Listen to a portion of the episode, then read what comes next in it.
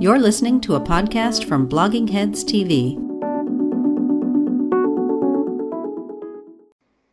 Hello, Blogging Heads Nation. This is a long delayed summer issue of Dresbert. I'm Heather Hurlburt. I run the New Models of Policy Change Initiative at New America. And drum roll, please. I am now a foreign affairs columnist at New York Magazine. Yay! Yay! Do the Muppet thing. Yay! Okay. Uh, oh dear. Our confirmation hearings were just shot to hell again, Dan. But we will have a hell of a gift when it happens. Um, I'm Daniel Drezner. I'm a professor of international politics at the Fletcher School of Law and Diplomacy.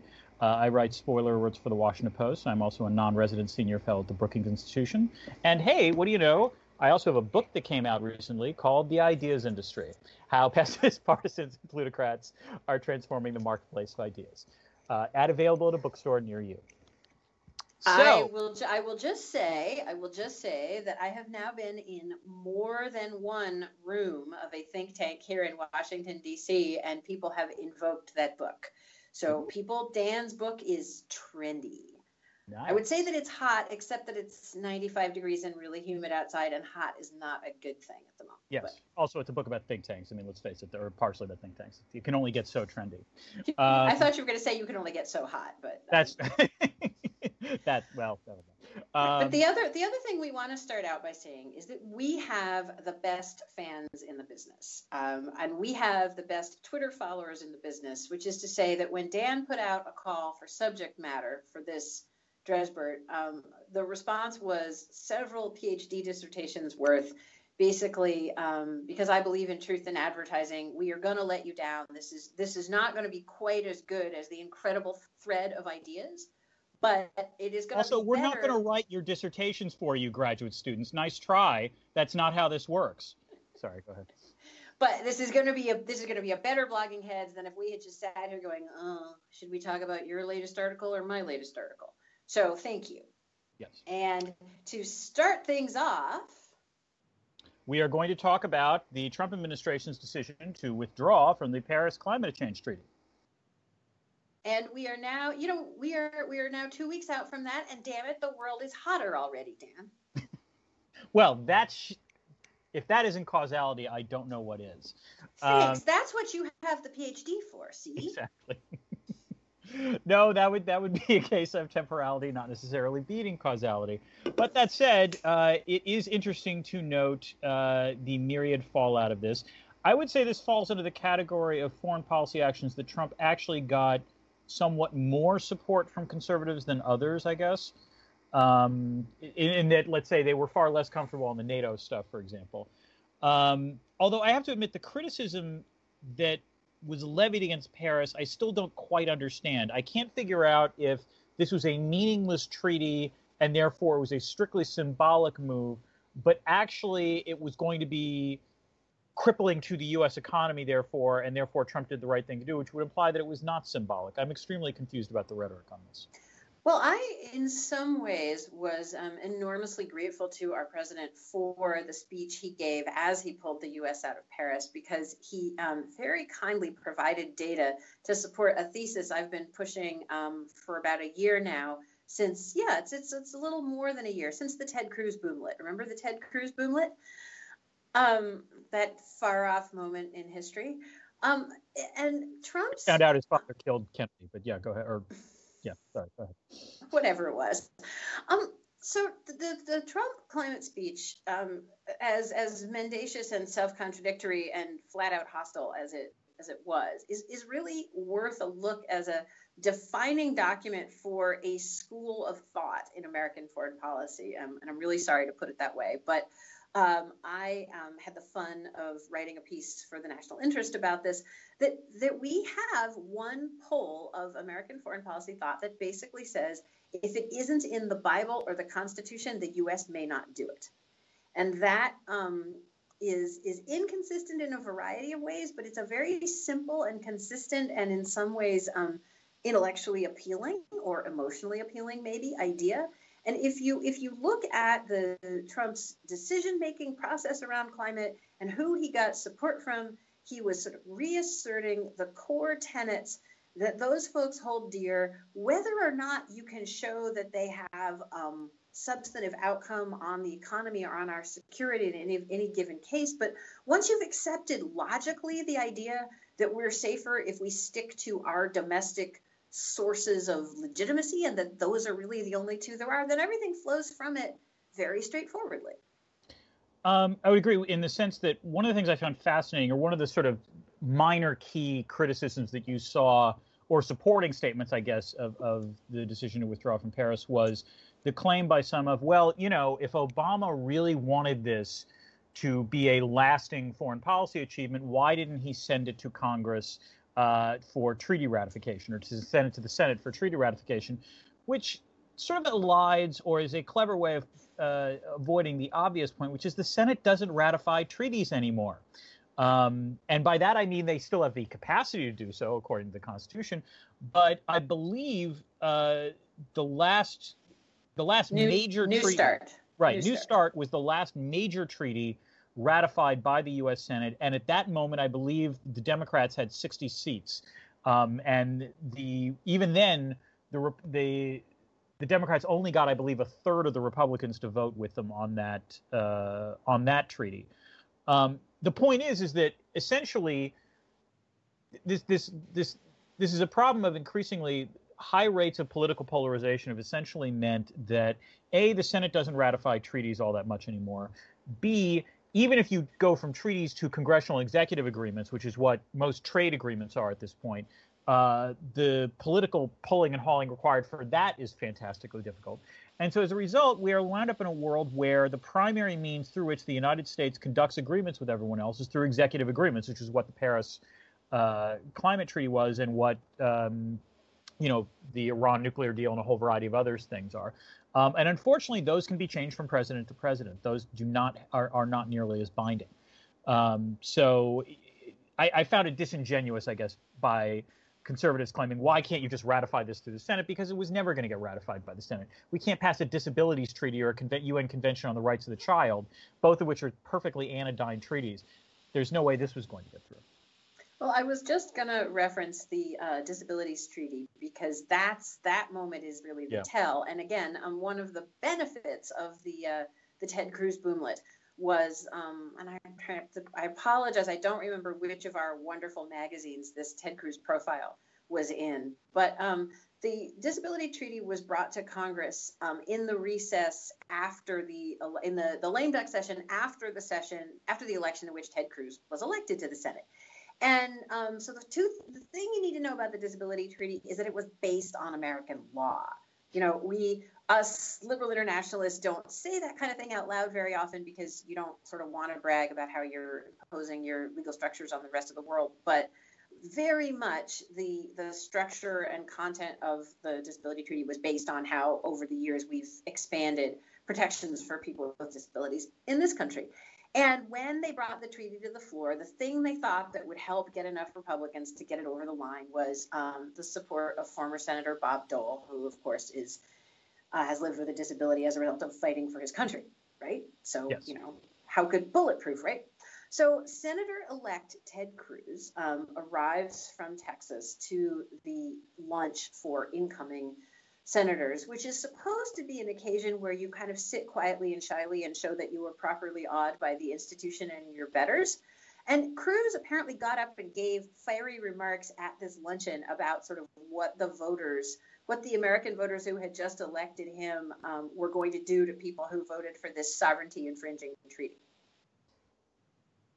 And I don't know if that was the cause, but certainly the fact is is that even wheeling Bob Dole out onto the Senate floor as the vote took place failed to uh, convince two thirds of the Senate to support the treaty.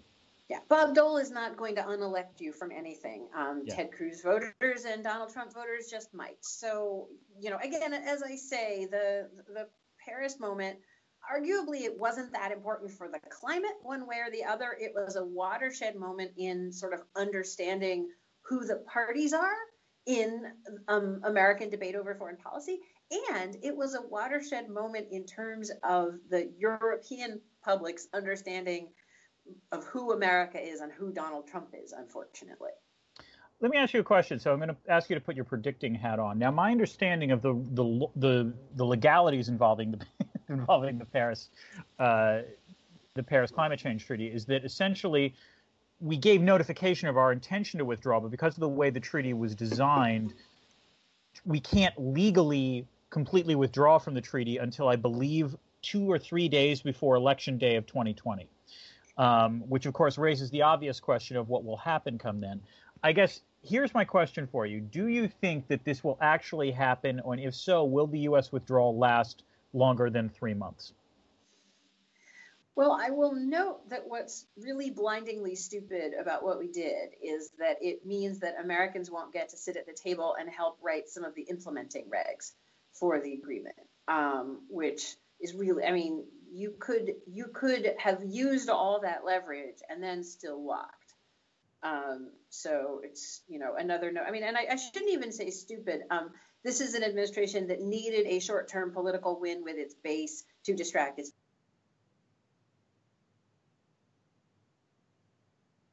base from other things that are going on. But um, in the long run, that you know, it was stupid. Um, there we go. Sorry, and, and that was you know my, my technology had a little blip there, which conveniently gave me another five seconds. Um, if so, you're really asking me, Dan, to predict will Donald Trump still be in power in um, October 2020, and who will win the election? Um, yeah, that was a, a it might have been one way of getting at it. Sure, you could take the fifth on this. um, I don't. I think. I do think he'll still be in office. Mm-hmm. Um, and I don't think he'll be reelected. Okay. Um, it's an interest now. It's another interesting question. Is the Paris Treaty still the operative thing by the time um, you know President George Clooney gets around to um, re-signing it. Well, actually, let me ask you a slightly different question. Um, to go back to a time when we might have uh, potentially disagreed on stuff, you can argue that when George W. Bush was elected, there was a period actually pre 9/11 where Bush withdrew or announced his intention to not submit to the Senate a whole host of treaties that the Clinton administration had signed in their last year in office, namely the Kyoto Protocol, but also the International Criminal Court. Um, and to be fair, conservative critics have argued that even though we did these things, and these things at the time, I remember this, were wildly reviled in Europe, that, that generated a similar kind of blowback. Um, and I remember the decision to pull out of Kyoto happened, and there was the same kind of disorganization in terms of the decision making process because Christie Todd Whitman, who at the time was the EPA head, wasn't even consulted, I think, on the final decision or something along those lines. Nonetheless, the United States still wound up, you know, to some extent exercising lead- leadership in the ICC and eventually, you know, did play an important role in getting to the Paris Climate Change Accord. So I guess the question I would ask for you is do you think that, you know, let's say both Trump's activities, let's just say at the NATO summit, as well as um, this sort of decision on Paris represent a truly irreparable break for you know U.S. leadership as we under, as we have you know understood it uh, during our adult lives. Oh, I'm so delighted you brought that up because we have an ongoing argument at my house um, along these sort of same as Bush lines. There we go. Good. Um, where where there's the oh yeah, but you know like every every Republican president does this is, is the way the argument goes at, at my house, mm-hmm. and um, and so in that sense, you, the argument would be there isn't an irreparable break, and you have right. also still a fair amount of the centrist foreign policy establishment saying something. No, no, the break's not irreparable yet. We can fix it. Mm-hmm. Um, and and as I as I wrote the other week, I do think the break is now is now irreparable, not because not because Trump pulled out of a treaty, mm-hmm. um, but because this this comes, you know, the the the W administration's reversals or, or long Hamlet-like agonizing over um, a number of things came at a moment where you know one could argue U.S. U.S. power was at its peak or still very near its peak, and we yes. ain't there anymore. So um, there's there's just less material to repair breaches this time around. There's less material to repair breaches this time around, and there's more. There's been more years of thinking about alternate arrangements. And yes, if you think I'm tiptoeing into that territory of saying, you know, yes, Obama was trying to move us to a post unilateral moment world, yes, that is exactly where I'm going. Um, no, what I'm intrigued by. Oh, well, go ahead. No, no, go ahead. Go ahead. Go ahead. What what I'm, what I'm intrigued by is that you're making a, essentially a realist argument here. You're saying that the distribution of power is different now than it was in, in 2001. Um, yep. And that therefore, what the Bush administration could could get away with in 2001, Trump cannot get away with in 2017. And I would say I think there's some truth to that, but I will come back with a more constructivist argument about why this is different. Okay, is everyone like holding on to their chairs because the world when when Drezner is the constructivist and I'm the realist, the world has truly turned upside down. This is why I'm actually appealing. Uh, I, I, I'm very intrigued by this. Say what you will about the Bush administration, and particularly on this sort of sovereigntist move. By the time, particularly post 9/11, George W. Bush, for all of his all the various foreign policy sins he committed, did articulate a very clear social purpose behind American grand strategy, which was the notion being that we have to make the, you know, we want to eliminate uh, terror from the world, but also actually genuinely try to promote democracy elsewhere because that represented an extension of American values. This was a flip on what he campaigned about, but nonetheless, if you read, for example, his second inaugural, it is shot through with a very ambitious social purpose. Now, I'm not trying to say that he implemented it terribly well. Uh, that's a different thing. But there is something to be said if you're going to be the largest, most powerful country in the world in articulating a foreign policy that actually manages to extend the notion of I am not just in this for me. I see a world in which the United States prospers, and by the way, everyone else benefits as well. And we know this because the fruits of democracy are generally thought to be good, and we want to promote human rights and so on and so forth. Now, again, you can argue that they administrated, you know, implemented this hypocritically, or they didn't implement it terribly well at all. But very often uh, in foreign affairs, even just articulating a, a an ideal goal in foreign policy, I think, does matter. Um, and the interesting thing about Trump is that it's not just that he pulled out of these treaties. It's also the fact that he has absolutely no social purpose whatsoever that he articulates in terms of foreign policy beyond America first. Um, in other words, he's basically articulating a foreign policy of we will get what is ours. It is a zero sum world out there. Therefore, if we get what is ours, you ain't getting any. And in some ways, that was the the essence of the uh, the H.R. McMaster Gary Cohn op-ed uh, that also came out the same week as the the Paris uh, Accord uh, withdrawal, which I was the, the the language in that op-ed was genuinely shocking where they say things like there is no global community you know it's just a competition between states and corporations and we embrace this world which not even realists actually embrace that world. Okay realists might think that that oh i don't know. Some some of them do. Some, some of them. do but re- i mean you know there's a reason why john mearsheimer's book is called the tragedy of great power politics. Most realists look at that and think yeah, that's kind of inevitable, but it's not great. It's a tragedy, and maybe we could, you know, and, and most other, you know, foreign policy scholars are thinking that might describe some of the world, but it doesn't describe the whole world, and we certainly don't want to say that out loud. So, I, I by the way, I'm not disagreeing with you. I think you're right about the realist point. I'm just trying to say that I think it's exacerbated by the fact that the Trump sort of foreign policy vision is so entirely exclusionary of the rest of the world that even those who want to agree with Trump on certain things won't be able to. So I entirely agree, and I can't resist using this as an opportunity to say that that's why I always I've found that sort of the way that um, the academy defines realism and constructivism in opposition to each other deeply irritating. Because I think the moment that we're now in, um, and this is leading to one of our viewers' questions, by the way, so everybody get ready, viewer question coming up. um, it, it turns out that having an alleged social purpose for your so foreign policy or having treaty arrangements that you actually stick to or having norms that you share it turns out that those do have sort of real tangible consequences that even realists can see and acknowledge. Yeah. So like why did we always have to insist like why did real why does realism have to ignore those real consequences just because they come from norms and institutions that aren't um, you know, that don't have that don't have bullets in them. Let me put it this way. So my response to this is, um, and and I know there are certain people who are going to hate this, but I'm going to make a Harry Potter reference as a way of describing this. Where uh, I assume you've read the books.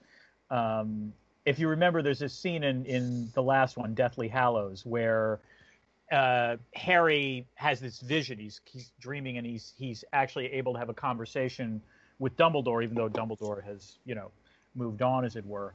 And at the very end of that chapter, when Dumbledore is basically explained to Harry Potter what was going on magically between him and Voldemort, Harry Potter says to to Dumbledore, "Is this real life, or is this going on inside my head?" And Dumbledore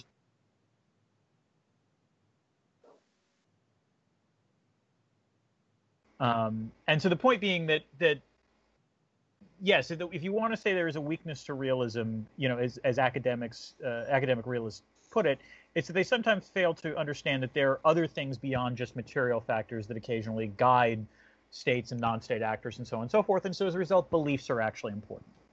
And so now we arrive at the question that our alert viewer um, asked you, Dan, which is um, how have your views on reputation changed as a result of the um, Trump administration's interesting play with reputation in the international arena? Um, so I think this is where I actually am going to get all academic because I think that there this conflates a, a couple of different things. So it's worth remembering that a lot of people lambasted Barack Obama, uh, particularly at the sort of key moment in, in September of 2013 when Obama articulated a red line on Syria, then decided he was going to ask for Congress to vote on it. Then it became clear that wasn't going to work. And at the last minute, surprising even his own cabinet, decided, I will take this uh, offer that Vladimir Putin has made about, you know, cooperation to get chemical weapons out of Syria. And the argument was by walking away from his red line, Obama undercut U.S. reputation, thereby inviting all various sorts of actors to take advantage of it. Um, my belief on this is that I do think reputation uh, is a real thing in international relations, but I do tend to think that when we talk about it in foreign policy, it tends to be exaggerated in terms of its generalizability. So very often, and this was made at the time, for example, the, the claim was was that Obama, by backing down on Syria, somehow invited North Korea to do something provocative. In other words, the, the notion that countries have singular reputations uh, for behavior is, I think, way overblown. That reputation matters, but it tends to matter much more in sort of specific dyads or relationships. It doesn't translate to other kinds of things. But more importantly, there are two different kinds of reputation that are often involved. One is this notion of resolve in the face of crisis of will I do something if pushed against the wall or what have you. But the other thing is the notion of credible commitment and extended deterrence. Um, and that's a sort of statement of I will do X if this other thing happens, if an ally is threatened, or if this other thing you know occurs.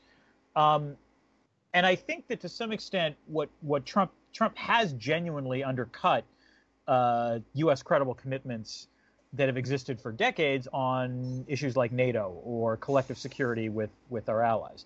Um, as I think I wrote on Monday, we're in a situation now where Canada, Canada, is questioning, you know, is arguing we have to articulate our own foreign policy because we can't trust the United States anymore.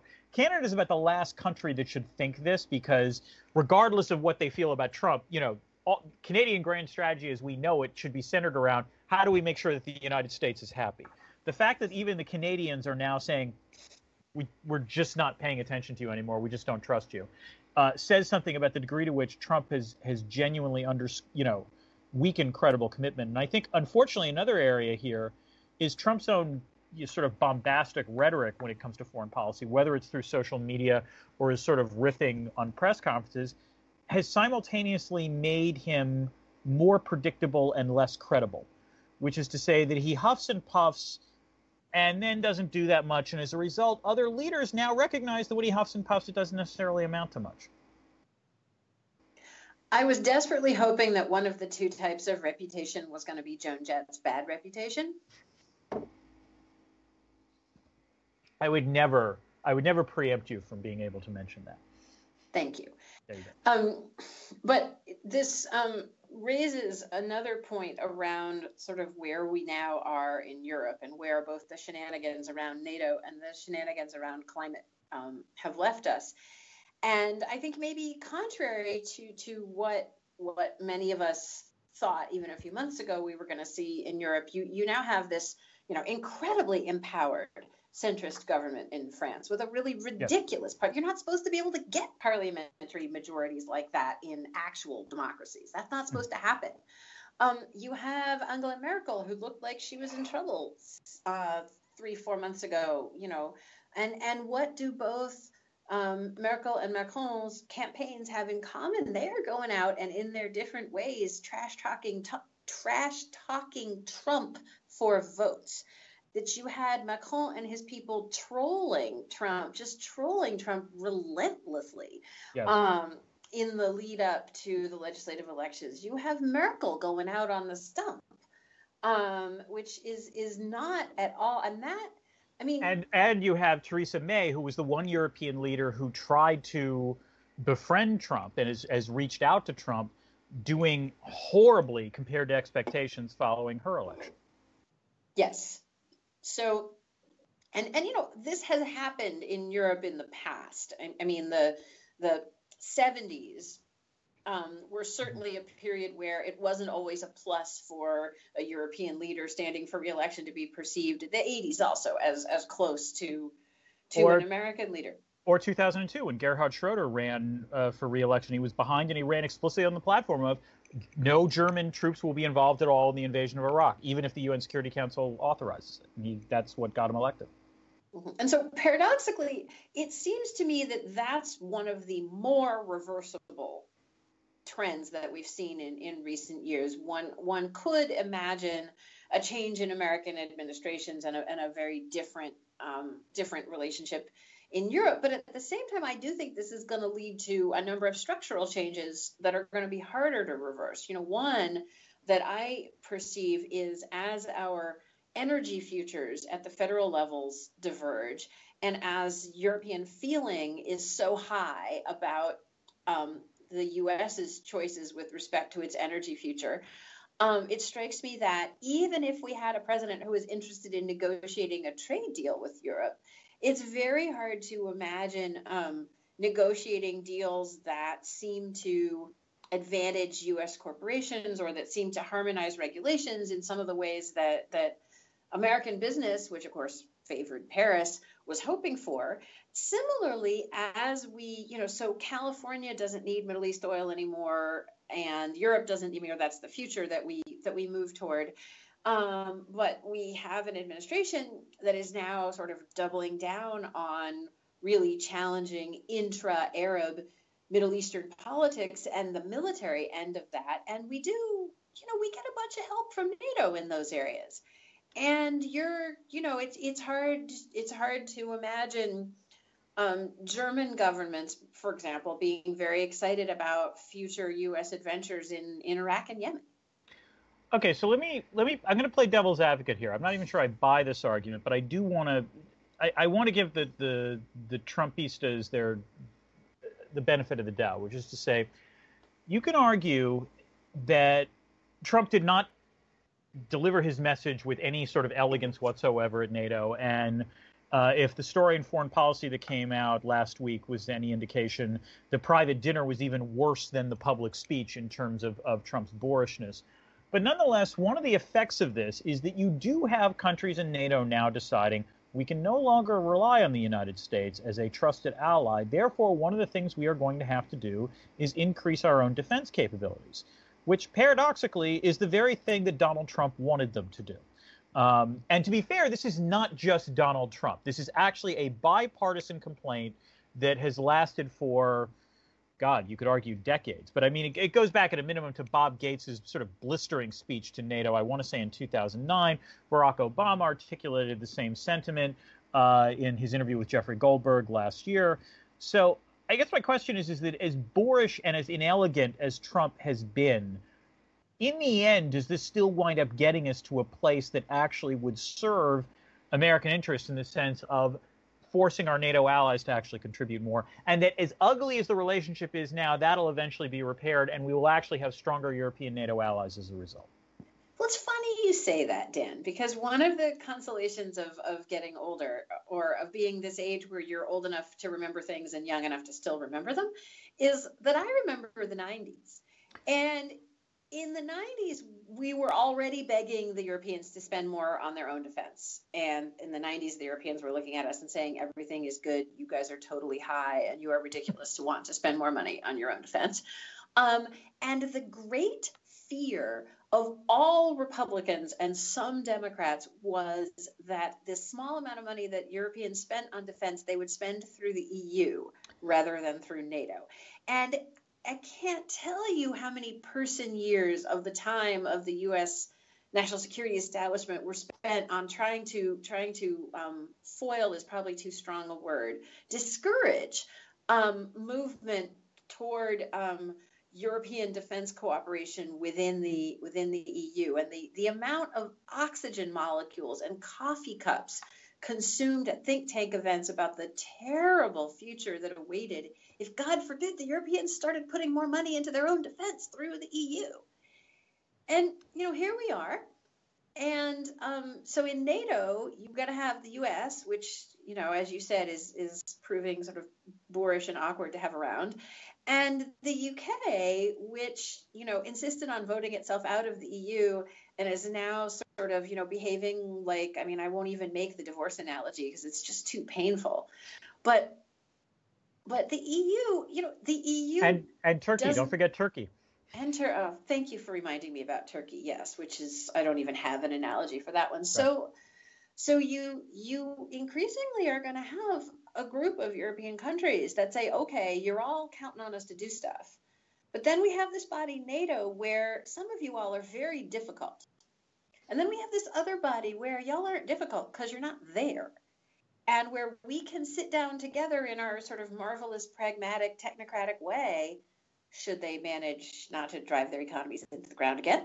Um, big if, that's important, but go ahead. It's a big if. Um, and, and we can actually get things done and, may, and maybe, you know, there's no reason – that you don't come back to the let's build an EU identity and let's build it through the EU and let's not try to build our EU identity through NATO. So I wonder if, you know, in a funny way, we haven't actually produced this produced this European defense integration scenario that the center right in the US, you know, spent the first 15 years post Cold War trying frantically to avoid that was an excellent answer and one that I was hoping you were going to give because that was that would have been the answer I would have given as uh, as well, which is we, we like to joke about how the Europeans simultaneously do not, you know, that the, the, throughout the history of the post-war alliance, the Europeans have sort of, you know, gone between Scylla and Charybdis in terms of the U.S., simultaneously wanting us not to withdraw under any circumstances whatsoever to maintain, you know, to keep the Americans in.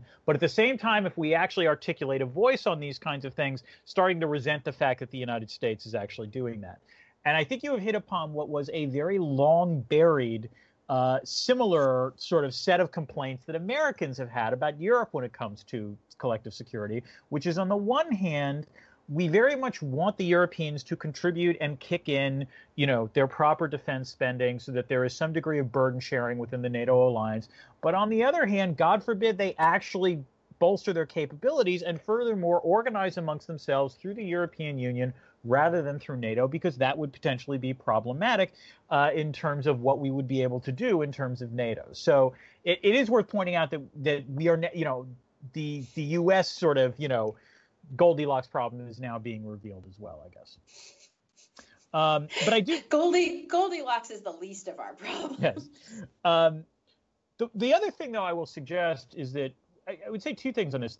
To step back for a second, which is first, it is striking the degree to which that since Donald Trump has won, all of the European elections that have held, been held since then have by and large gone against the populists um, the populists have either not done as well as expected or underperformed, or you have actually had out and out small L liberals win. Whether we're talking about the Austria, Austrian presidential election, the Dutch elections, um, the French elections, uh, I think the there's an Italian referendum that is a, a counterexample, and then of course the British elections where it's hard to ex- it, it, the only winner in the British elections was Schadenfreude. Um, but uh, but nonetheless, the, the, Theresa May did not do terribly well. I guess two questions to ask here. The first is is that is it, does it turn out that for all the concerns about populist nationalism, that the primary way to vaccinate the country against this, or cr- vaccinate the world against this, was to elect Donald Trump as president, and which everyone could see this is what would happen if you have a populist winning. But second, is it also possible that in fact Europe is the exception?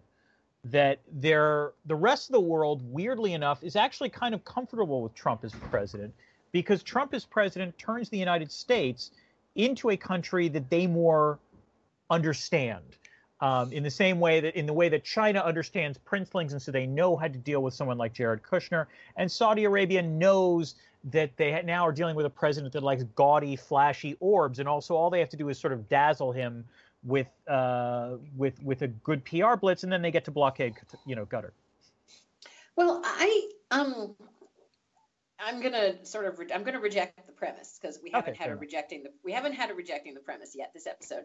Um, and I, I am actually concerned that people will grow overly complacent about the recent round of, of results in Europe. And this is not this is not to take anything away from the the people who have been very energized and who have fought very hard to get the various results that, that have been have been achieved in Europe. But if you take the Brits first, um, you know, one of the things that you see is a gain in um, sort of more extreme parties. And there's an argument that um, the Northern Irish Protestant Party that now holds that now holds the balance of power.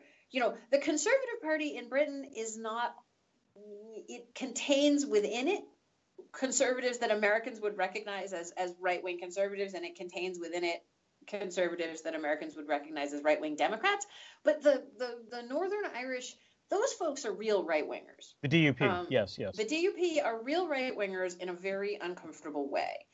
Um, but I will say, I, I, I do want to push back though, because that in some ways that was an artifact of the election result. The election result actually wiped out a lot of the the sort of smaller parties. It um, wiped out the moderate smaller parties. Hmm. You know, and that's not that's, well wiped and, out UKIP too. So yes, um, but you're you're also left in the UK case with two main parties. I mean, how can I put this? Nobody thinks nobody thinks that this is the beginning of a of a wonderful renaissance for labor in its current form. Um, I, nobody, I would disagree. I think some people on the left genuinely do think that. I think you're underestimating that. that no, you're totally you're totally right, and I apologize to the people who, who do think that. You're not nobody. I just disagree with you. I, um, I disagree. I, I I agree with you and disagree with them as well. I'm just pointing out that empirically, right. there there's this weird. Yeah, there's enthusiasm. No, you're it, totally you're totally yeah. right. Um, so I don't think you have a movement. You do not have a movement back towards stability in the UK. Okay, that's mm-hmm. point one. That's um, point, point two, again, if you look at the Netherlands, um, that was an increase in vote for extremist parties, a decrease in vote for centrist parties, but they got together.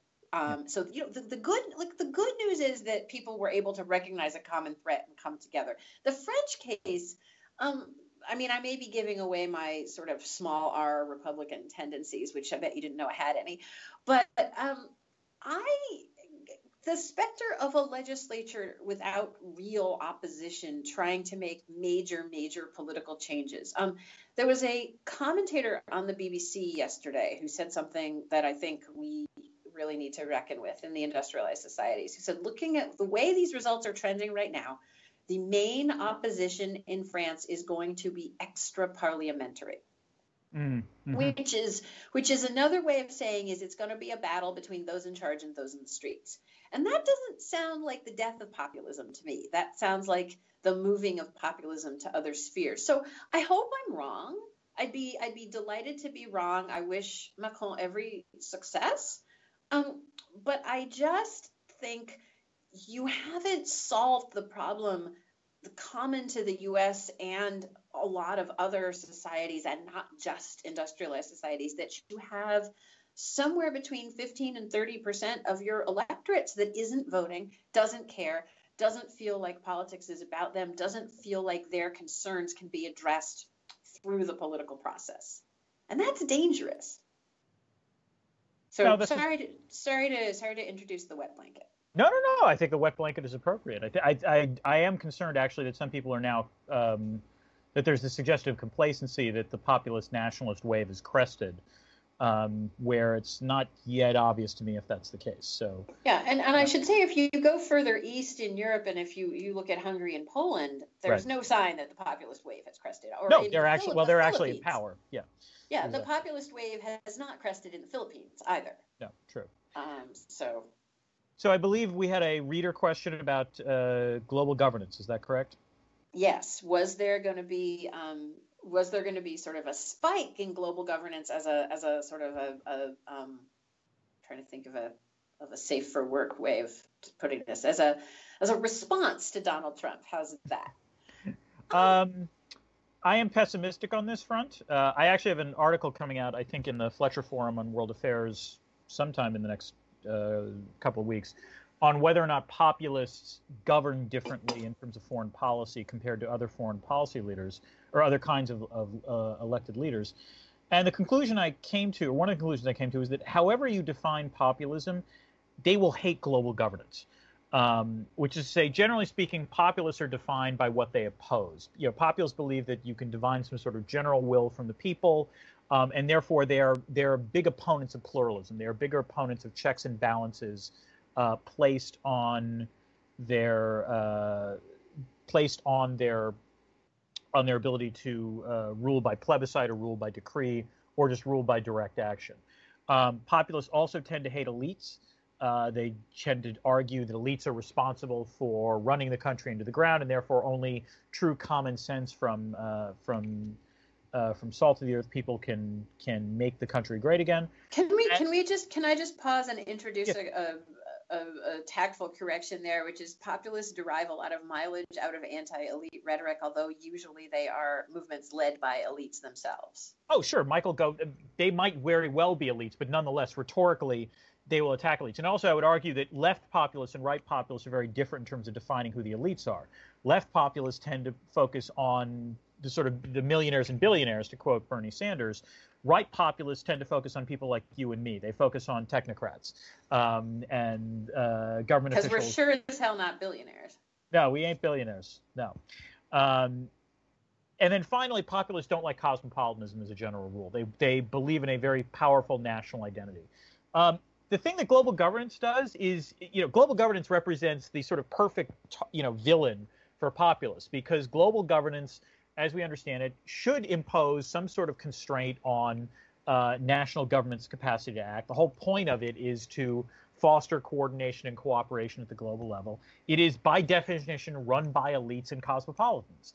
Um, so there are a sufficient number of states that are led by people who are either populists themselves or feel vulnerable to populists, such that it is possible that, for example, Macron and Merkel will sort of have a rebirth of the European Union project as we understand it.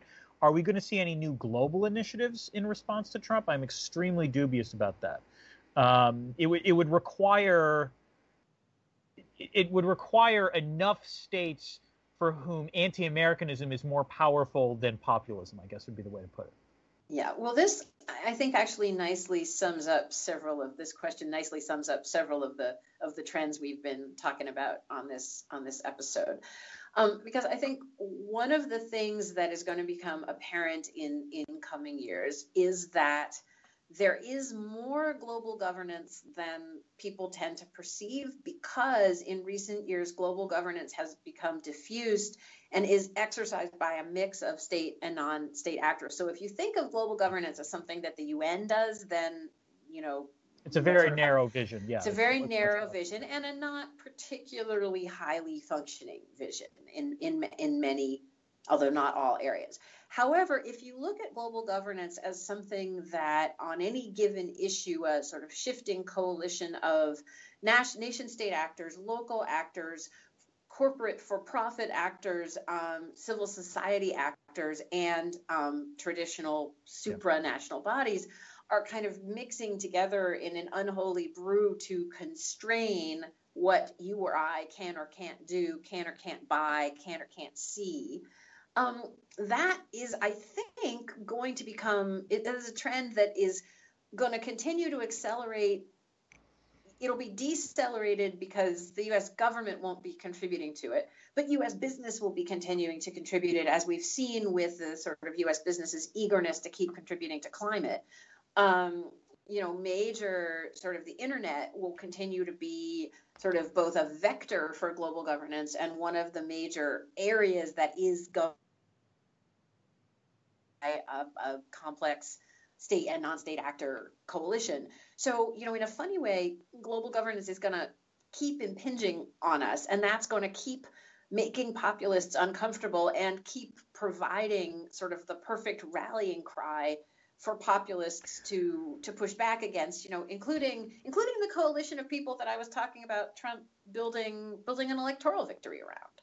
True. So, I, so that's where that's where I see it going. So I agree. I mean, in the sense of one of the other one of the other possibilities, and I think you could see this particularly on the environment, but there's a whole cluster of transnational policy issues, whether it's climate change or health um, or even transportation um, and tourism, where I, it would not shock me if you see the emergence of a 21st century Hanseatic League um, where essentially you have global governance by cities. And I want I say this having mocked this idea by and large for about the last 20 years. This has been around for a while. Um, and whenever I used to see it emerge, I'm like, yeah, okay, whatever, you know, go with your theme, and, and that sounds pretty. Um, but I have to admit, I'm, I'm becoming more and more convinced that weirdly, the Trump administration might actually help accelerate this trend in no small part because the the other way in which you can think that there is a global political cleavage is is urban rural essentially that people who live in cities have decidedly different political preferences uh, than those people who do not live in cities. It's not shocking that the sort of heart of the Remain campaign in Great Britain was London. It is no shock that if you take a look at, uh, you know, the the U.S. 2016 election, Trump did awfully in the cities. Republicans did awfully in the cities. I'm actually not sure if there's a member of the Republican uh, caucus in the House of Representatives that represents an urban zip code. Um, which is interesting if you think about it. And so, but that's I'm going to pause you. I'm going to pause you there yeah. because in that case, it's interesting to note that the distinction you're making is urban on the one hand and suburban on the other, and then rural is kind of the sad little tag along. Um, well, no, I so I would I would say that rural is very clearly you know nationalist. Urban is very clearly cosmopolitan, and you can argue that the battle takes place in the suburbs and the exurbs, um, because you know it's it's been a, a to and fro. But I guess my point is is that if you have this emergence of this sort kind of global governance, you know, based in cities, that is simply going to exacerbate the perceptions by those not living in cities of, oh my God, these, you know, these these these coastal elites um, are you know globalizing without paying attention to the Bible or the Constitution, yada yada yada, and it, it winds up reifying the cleavage uh, that we've been talking about for much of. This oh my God, reifying the cleavage! I know. Shut up. That was like yeah. Although the other, I mean, before before anybody sort of gets all excited and thinks that Dan's Hanseatic League of Cities is the answer to everything, which I know, don't. City, I'm trying to say it'll cause cities, problems. Yeah, and cities are also in the U.S., but not only in the U.S., where we have the most intense um, income inequality, health hmm. inequality, so on and so on. So so that's you know, in in a funny way, that's a, a whole nother kind of level of resource allocation competition that you that that, that kind of structure of governance um, brings in on itself. um, we didn't get through all the listeners' questions, but um, but you guys are the best, and that was that was a really fun way to structure an episode. And um, you know, next time, well, who knows? We could do it again next time, or there could be um, there could be a war starting somewhere that we could be covering next time, and that's maybe maybe um, as our last question, um, Dan, we're taping in mid June. Mm-hmm. Um, when we come back and tape in the next month, um, will there be a conflict going on somewhere that it isn't going on now? My prediction is, in fact, yes. One of the dramatic things about the Trump administration so far is that even though I've been very clear that I think they're running American foreign policy into the ground, it is rather startling that they have not really had to face any serious or acute foreign policy crisis.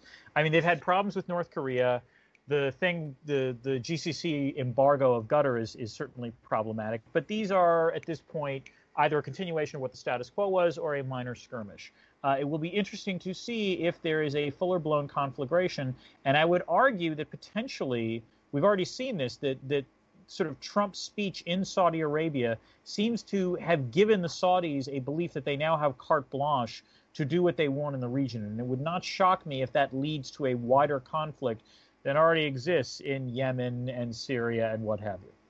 And if you twin that with rumblings coming out of Israel Palestine that we will have another summer war in Gaza, we could have two key allies of the Trump administration having launched um, wars that uh, one might view as wars of choice in the next month. So, and the uh, Trump administration, which claims that they wanted to get out of the Middle East, suddenly ensnared in those conflicts even more. Oh, same as it ever was. Same as it ever was. Um, see you well, next time. Yes. Have a good summer, everyone.